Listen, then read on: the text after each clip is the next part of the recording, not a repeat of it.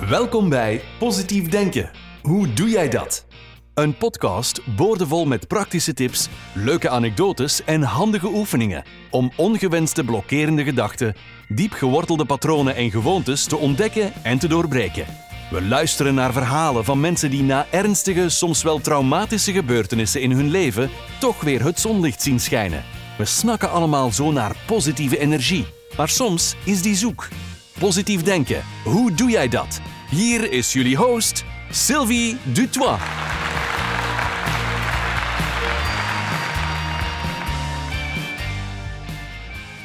Hoi hoi lieverd. Men zegt altijd dat indien je een succesvolle zaak wilt opstarten, dat je jezelf moet zien als een personal brand. En dat betekent dus dat jij jezelf meer in de kijker moet zetten. Nu moet ik toegeven dat ik, hoe extravert ik ook kan zijn, ik ook een introverte kant heb en dus mij niet per se op de voorgrond hoef te zetten. Zoals zoveel coaches die nu online gaan en die stap zetten, hadden ook vele van hen het gevoel van moet dit nu echt? Moet ik nu echt elke dag op Instagram mijn gezicht laten zien? Als je snel wilt groeien, zal dat waarschijnlijk wel, maar ik ben nog bezig met het stukje loslaten van mijn oud patroon, mijn veilige plek. Een patroon dat me een beschermd gevoel biedt. In mijn boodschap op Instagram had ik het over loslaten. En ik kreeg gelijk een bericht van: Ik vind het allemaal mooi en wel, maar hoe laat ik in godsnaam los? Deze vraag krijg ik ontzettend veel gesteld en terecht. Vaak zitten we gevangen in die clusters van gedachten met emoties eromheen. Die gebeurtenissen die jaren geleden gebeurd zijn, maar die ons nog steeds achtervolgen en bezighouden en ons telkens terugsturen naar het verleden. Het is net of je met een teletijdmachine terug wordt gebeamd en plots voel je weer die sterke emoties van toen en krijg je weer alle beelden te zien van wat er gebeurd is en het lijkt of je weer helemaal in dat moment zit. Nu, loslaten heeft niet altijd met iets negatiefs te maken. Loslaten kan ook betekenen dat je een oude gewoonte moet loslaten om nog meer te kunnen groeien. Maar loslaten heeft weliswaar altijd te maken met doelen stellen. Wat heb je voor ogen? Wat wil je realiseren? En wat zijn die obstakels die ertussen zitten, die je tegenhouden om te groeien? Wat moet je doen om voorbij die obstakels te geraken? Wat moet je loslaten zodat je je doelen kan gaan realiseren en de dingen waarnaar je zo hard verlangt, dat je ze kunt waarmaken? Wat belangrijk is, is je taalgebruik of taalpatronen te analyseren. Hoe praat je tot jezelf? Wat zeg je tegen jezelf? In een van de vorige afleveringen had ik het ook over uh, neuroplasticiteit en dat de wetenschap zegt dat de gedachte en de bijbehorende emotie van iets dat we ooit hebben meegemaakt zich letterlijk vastzet in ons brein door middel van die neuronen die verbindingen, uh, die verbindingen maken met elkaar en dus een groot netwerk vormen. Simplistisch uitgelegd, door het denken vorm je een soort van draadjes en de informatie die, die er doorstroomt. Eenmaal deze informatie er is doorgestroomd, blijft die daar ook zitten. En dat is de reden waarom het zo vaak zo moeilijk is om een gevormde gedachte om te buigen. En het dus is het vaak ook moeilijk om deze los te laten. Want eens we die gedachte in ons brein hebben gehad, gaat die verbinding elke keer we eraan weer aan denken sterker en sterker worden. We geraken er niet meer vanaf. Want telkens ik aan een herinnering denk en ik ervaar die bijhorende emotie, worden zowel de herinnering als die bijhorende emotie sterker. En dat maakt dat we telkens we terugdenken aan aan die gebeurtenis, we ook, het ook herbeleven zoals het toen was en dus exact datzelfde gevoel terugkrijgen van toen op dat moment. Deze podcast noemt niet voor niets positief denken, hoe doe jij dat? Dus ik heb goed nieuws en ik kan je een super tip geven hoe je toch kan loslaten. Maar laat me eerst vertellen waar veel mensen de fout in gaan. Wat je niet moet doen, want velen denken dat ze die gedachten moeten beheersen. Maar als je iets moet beheersen, wil dat zeggen dat je ermee aan de slag gaat, dat je ermee gaat werken. En dit wil zeggen dat je met grote regelmaat weer aan die gebeurtenis gaat denken. Dus je gaat weer die informatie door die zogenaamde draadjes sturen, met als gevolg dat je weer chemische stoffen gaat aanmaken in die verbindingstukjes. En uiteindelijk ga je alleen maar deze verbinding sterker en sterker maken, wat het moeilijker en moeilijker maakt om los te laten.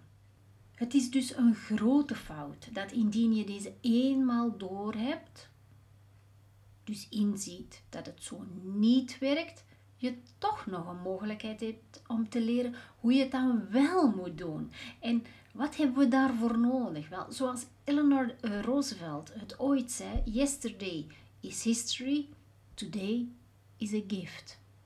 We hebben iets nodig dat veel belangrijker is en dus het verleden overstijgt. En dat kunnen we bereiken met het gebruik van onze mentale spier of onze perceptiespier, waarmee we onze aandacht kunnen shiften van wat er gebeurd is naar iets wat stukken leuker of belangrijker is.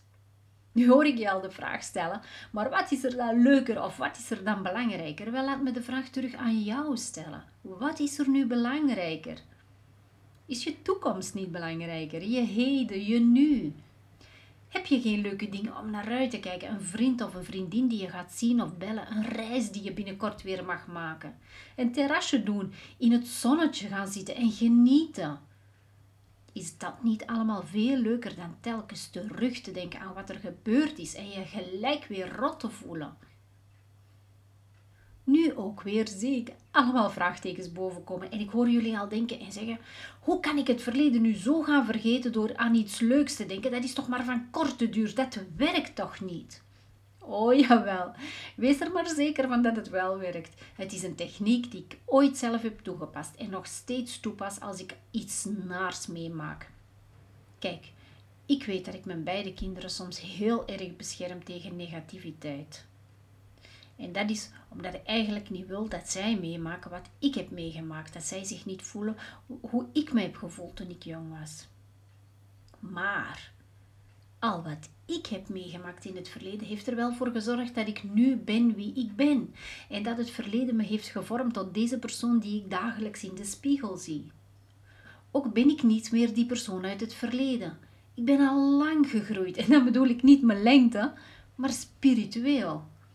Zodra jij inziet dat het verleden een springplank is naar een betere toekomst en jij niet meer die persoon bent die je toen was, dan ben je al een heel mooi eind op weg en kan je het verleden in het verleden laten en je aandacht meer gaan richten op iets supermoois in de toekomst.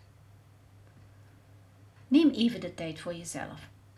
Ga ergens rustig zitten. Nu, doe het even. Ga even rustig zitten. Sluit je ogen en verbeeld je welke toekomst je graag zou willen. Hoe stel jij je droomleven voor? Wat heb je nu dat waardevol is voor jou? Wat wil je graag gaan doen of waar hou jij je heel graag mee bezig? En terwijl je dat inbeeldt, datgene wat jou gelukkig maakt, wek dan ook even dat gevoel van gelukzaligheid op. Zie het al voor je ogen. Voel je het al? Nu wil ik je vragen om te glimlachen. Zet even een glimlach op. Terwijl je aan die leuke zaken denkt en terwijl je de emotie oproept van yes, dit wil ik. Of heerlijk. Of dit voelt zalig aan. Moet je even binnenin je voelen of je een verschil voelt van energie. Dat wanneer je terugdenkt aan datgene dat je niet kan loslaten. Je lichaam gaat meer relaxed aanvoelen. Als je aan die negativiteit denkt, dan ben je verkrampt. Voel je het verschil? Hoe voel je je nu? Voelt dit al niet wat beter aan? Kijk, je kan het ook vergelijken met een mooie plant die je in een bloemenzaak ziet staan. Je vindt die zo mooi dat je hem koopt, mee naar huis neemt, maar je hebt het etiket niet gelezen. Je zet deze eh, plant in je huis op een mooie plek waar juist genoeg zonlicht is. Je zorgt er dag in dag uit voor en je geeft hem heel veel liefde en juist genoeg water, zodat deze mooi kan groeien tot een enorme, mooie, grote en kleurrijke plant. Maar in plaats van dat dit gebeurt, veranderen zijn kleuren en worden de kleuren eerder grauwe kleuren. En die heerlijke geur van in het begin wordt een vreselijke stank. Je hele huis ruikt ernaar. Daarbovenop beginnen de blaadjes ook nog eens te prikken telkens je die water geeft. Je begrijpt er niks van en probeert eerst die plant weer te krijgen in de staat zoals je die had gekocht, zoals een prachtige plant. Maar niets helpt. Dag in, dag uit hetzelfde scenario. Een vreselijke stank en die pijn van het prikken. Je gruwelt van deze plant en het is zelfs zo erg dat je er constant aan denkt, telkens je die gaatjes in je handen ziet, die korstjes op je handen. Het is, het is net of die geur achtervolgt je en je humeur daalt volledig. Je begint ervan te walgen. Je kan niet meer lachen. Je hebt geen plezier meer. Het lijkt of je reukorgaan enkel die stank kan ruiken en heerlijke geuren je ontnomen zijn. Je zou er alles om geven om weer die heerlijke geuren te kunnen ruiken, om weer te lachen. Maar je ziet geen uitweg. Maar wat als ik je nu vertel dat er wel een uitweg is? Een hele simpele zelfs. Je kan die plant simpelweg bij de vuilniszakken zetten en laten ophalen door de vuilkar. En een mooie nieuwe plant kopen. En in huis zetten en wel het etiket lezen. Een plant waarvan je 100% zeker weet dat deze mooi blijft en heerlijk blijft ruiken. Wat denk je dat er gaat gebeuren? Je handen gaan genezen, je gaat er minder en minder aan herinnerd worden, je reukorgaan gaat weer optimaal functioneren. En wat gebeurt er met die stinkplant? Precies, die gaat dood die sterft af. En zo is dat ook met je gedachten. Stop met aandacht te geven aan gedachten en emoties die je wilt veranderen. Hoe meer jij je ermee bezighoudt, hoe meer je vastgeroest geraakt in die negatieve gedachten. Want je maakt die draadjes en die verbindingstukjes alleen maar sterker en sterker in, in je brein. Zodra die herinnering weer bovenkomt, zeg je: Oh, stop. Weg. En je, je verplaatst je aandacht, je weet het te shiften naar iets moois, iets waar je enorm van houdt, iets prachtigs of geweldigs waar je naar uitkijkt. En dan gaan deze verbindingen sterker en sterker worden en die negatieve gedachten gaan afzwakken. En weet je, na verloop van tijd heb je het losgelaten. Onthoud het volgende: het doet pijn om los te laten, maar het doet nog veel meer pijn om eraan vast te houden. Bij deze Hou jullie goed. Don't worry. Be happy. Love you. Doei. Super bedankt voor het luisteren. Wil je graag sneller resultaat behalen en positiever in het leven staan? Bestel dan het boek Personal Mindset and Destiny Rewriter, waarmee je op vier weken tijd tot een compleet nieuw leven komt. Aan de hand van inzichten, handvatten, meditaties en oefeningen ga jij leren om je geloofssysteem te resetten Nadat je het psychologische trucje om mentaal sterker en positiever te worden onder de knie hebt, gaat jouw mindset zich wel met zeker 200% verbeteren. Zeg maar vaarwel tegen depressie, angsten en negatieve gedachten. Als je het boek koopt, kom je gratis in de community waar we elkaar helpen, ondersteuning bieden en begrip tonen. We zullen zelfs samen mediteren. Met het boek is het ons doel om verbetering te brengen in jouw leven. Dus bestel het nu en ga kijken op sylvidutois.be. Dan zien we jou snel in de community. Je kan ook een boek winnen. Maak een foto van het moment waarop je op abonneer klikt van deze podcast en mail die foto naar ons. Heb je een leuk verhaal dat je wilt delen tijdens een interview? Ook als je vragen hebt, laat het ons weten. Dan beantwoorden we deze in een van de volgende afleveringen. Stuur dan een mailtje naar podcast@sylviedutois.be. Vergeet niet onze Facebookpagina en Instagram te liken en je te abonneren op onze podcast in je favoriete luisterapp, zodat je niets hoeft te missen. En luister je via de podcast-app van Apple? Laat dan ook een review achter. Zo help je de podcast nog meer onder de aandacht te brengen. Heb een fijne en liefdevolle dag. En positief denken. Hoe doe jij dat? Laat het ons weten. Tot de volgende keer. Dag.